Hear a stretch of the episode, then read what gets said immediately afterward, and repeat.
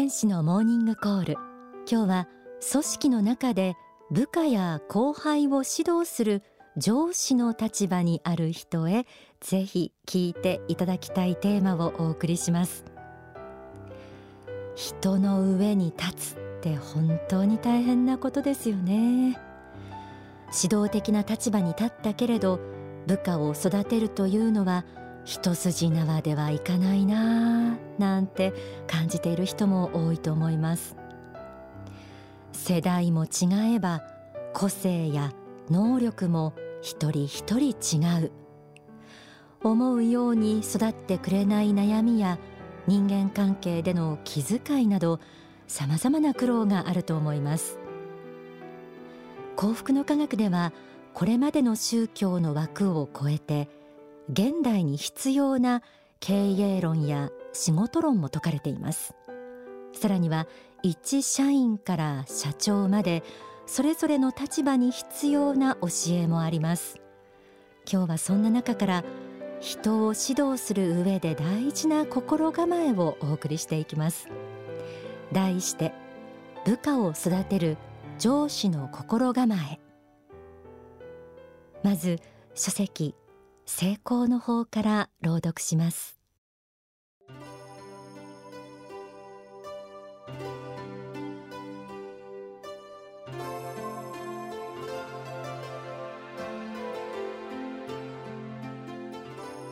上司を尊敬するということの反面とも言えますが、部下を愛するということなくして成功する人もまたいません。自分の部下に愛されなくて偉くなれる人はいないのです。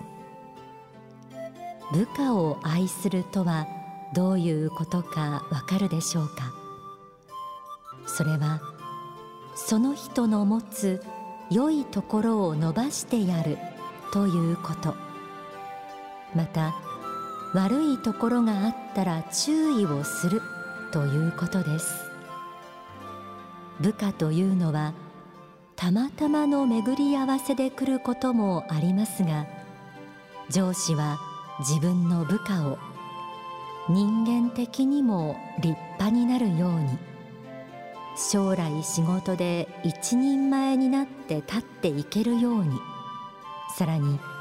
高い立場に立ってもやっていけるようにしていくことが大事です。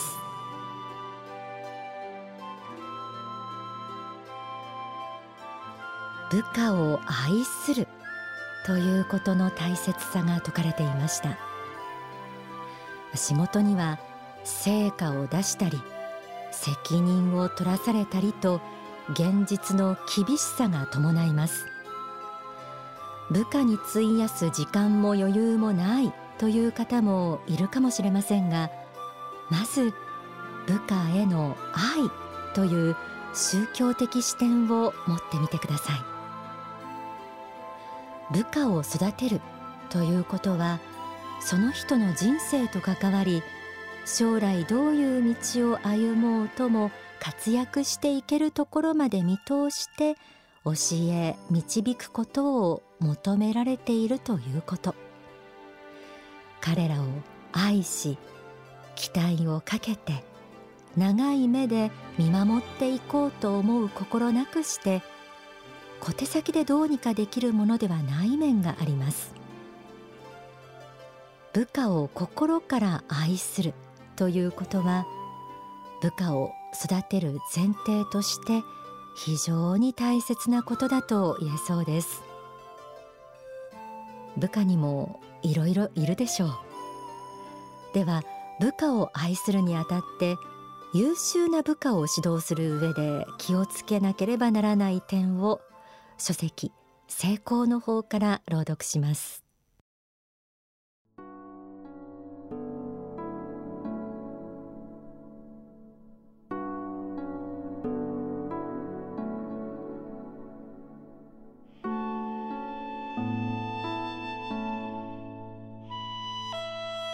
一番気をつけなければならないことは、部下の才能に嫉妬してはならないということです。優秀な部下が来た時に、ともすればその部下に嫉妬しがちな人がいます。しかしそういう気持ちでいては、その部下が出世できないことは当然のことですが、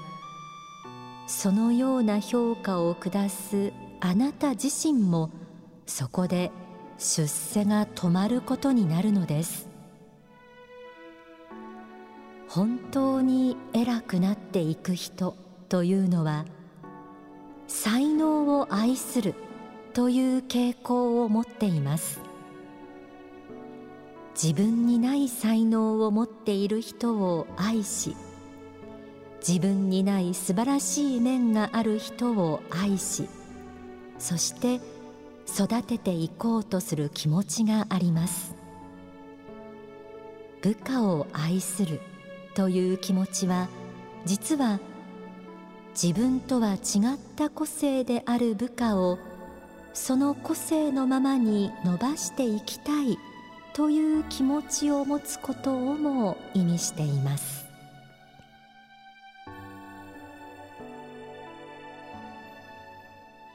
優秀な部下への嫉妬は、部下のみならず自分の出世も止める。その部下の才能を愛すること。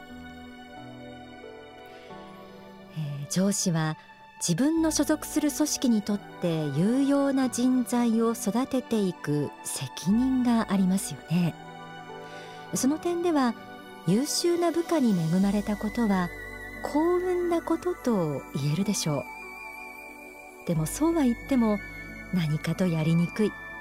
面白くないという感情が出てくることもあると思います。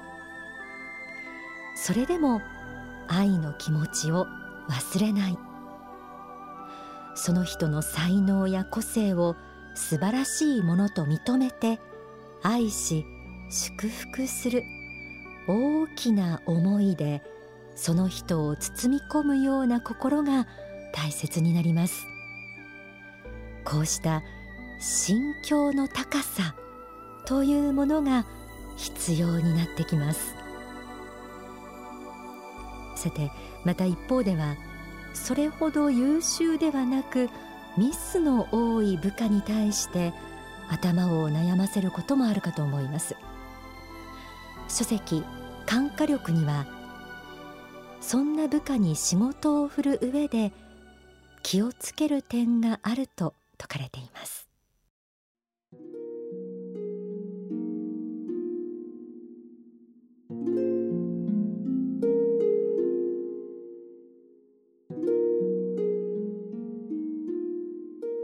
この人が一番ヒットを打ちやすい部門は何か、この人が背負うことのできる責任の範囲はどこまでかということを考え、仕事を限定していく必要があります。そしてこれだけはしっかりやりなさいと繰り返し言っておくことです。失敗する恐れが強い人に対しては、失敗する前に必ず釘を刺すことも必要です。その人がミスしそうな部分を事前に注意しておかなくてはなりません。部下に仕事を頼むときには、ここのところに気をつけなさいと一言注意しておくのです。したがって上司には、部下がどういうところでミスをするかが事前に見えている必要があります。それが見えずにいて、部下が失敗したならば、その失敗は部下の責任ではなく上司の責任なのです。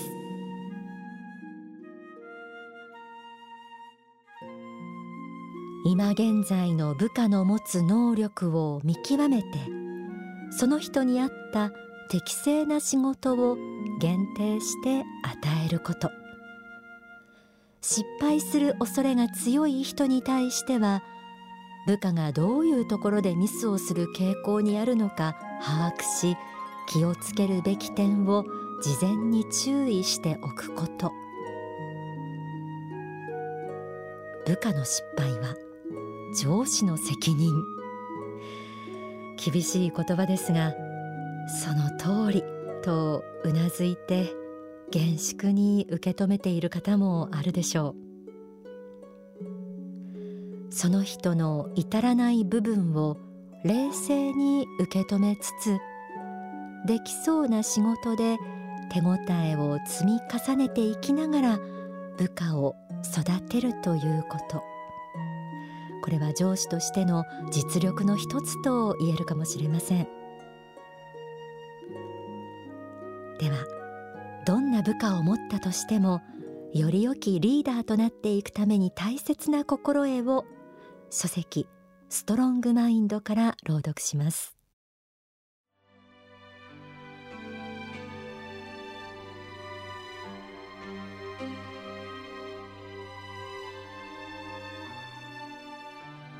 他の人から評定され評価される身としては、切れ者で仕事がよくできるのに越したことはありません。ただやがて何かが足りなくなってきます。その足りないものは何であるかというと、ある種の器の大きさです。人がついていくための器です。その人をリーダーとして親分として認め、ついていきたいという気持ちを他の人々に起こさせるような器です。それは人を導いていく力、受け入れる力、包み込む力、受け止める力でしょうし、あるいは人の間違いを許す力、間違ったものを正しいものに変えながら根気強く導いていく力などでしょう。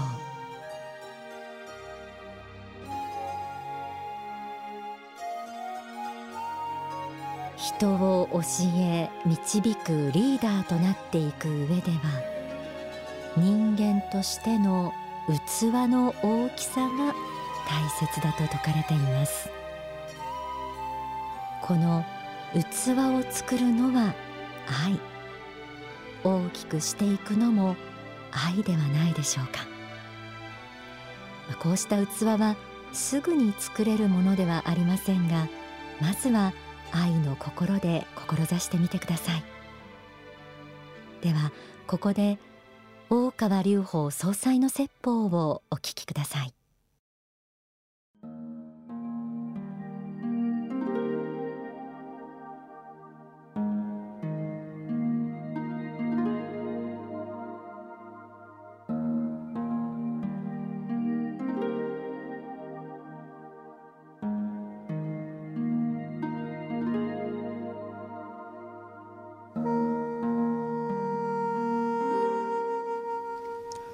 本当に成功していくためには、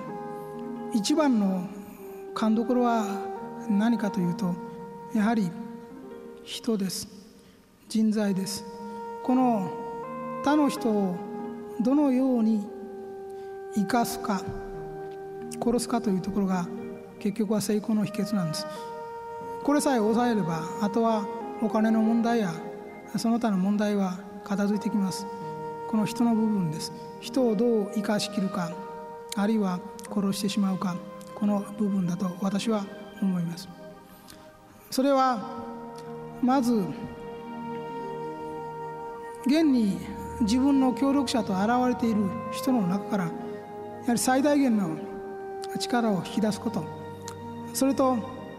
教育の効果ということを信じることです。人というものは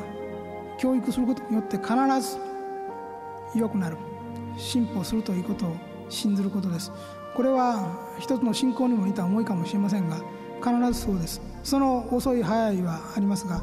人は教えて導けば必ず良くなって素晴らしい結果を生み出す、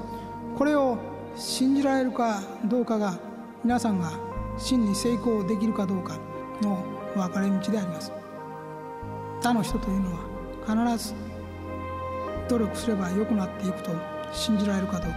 これが皆さんが成功者となるかどうかの分かれ道です。人にはそれぞれ才能があります。実力の差があります。けれども根本の人生観において、この教育効果ということを、指導効果ということを信じられるか信じられないか、ここが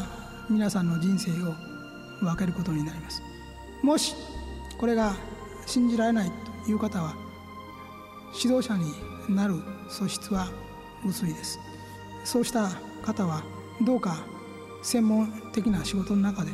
自分の特性を磨いていかれることです。自分の特性をスペシャリストとして生きていくことです。ゼネラリストとなろうとしないことだと思います。もし人は教育によって指導によって必ず良くなるものだと信じられる方は、ゼネラリストとしての道を歩んでください。そこの見極めもまた大いなる成功への道だと思います。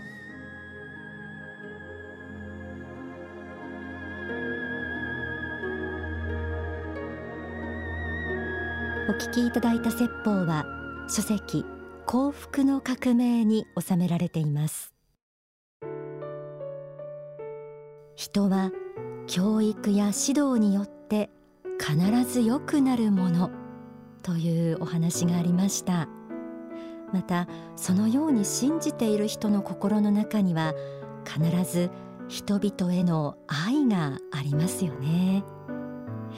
今日は上司としての心構えにスポットを当ててお送りしました。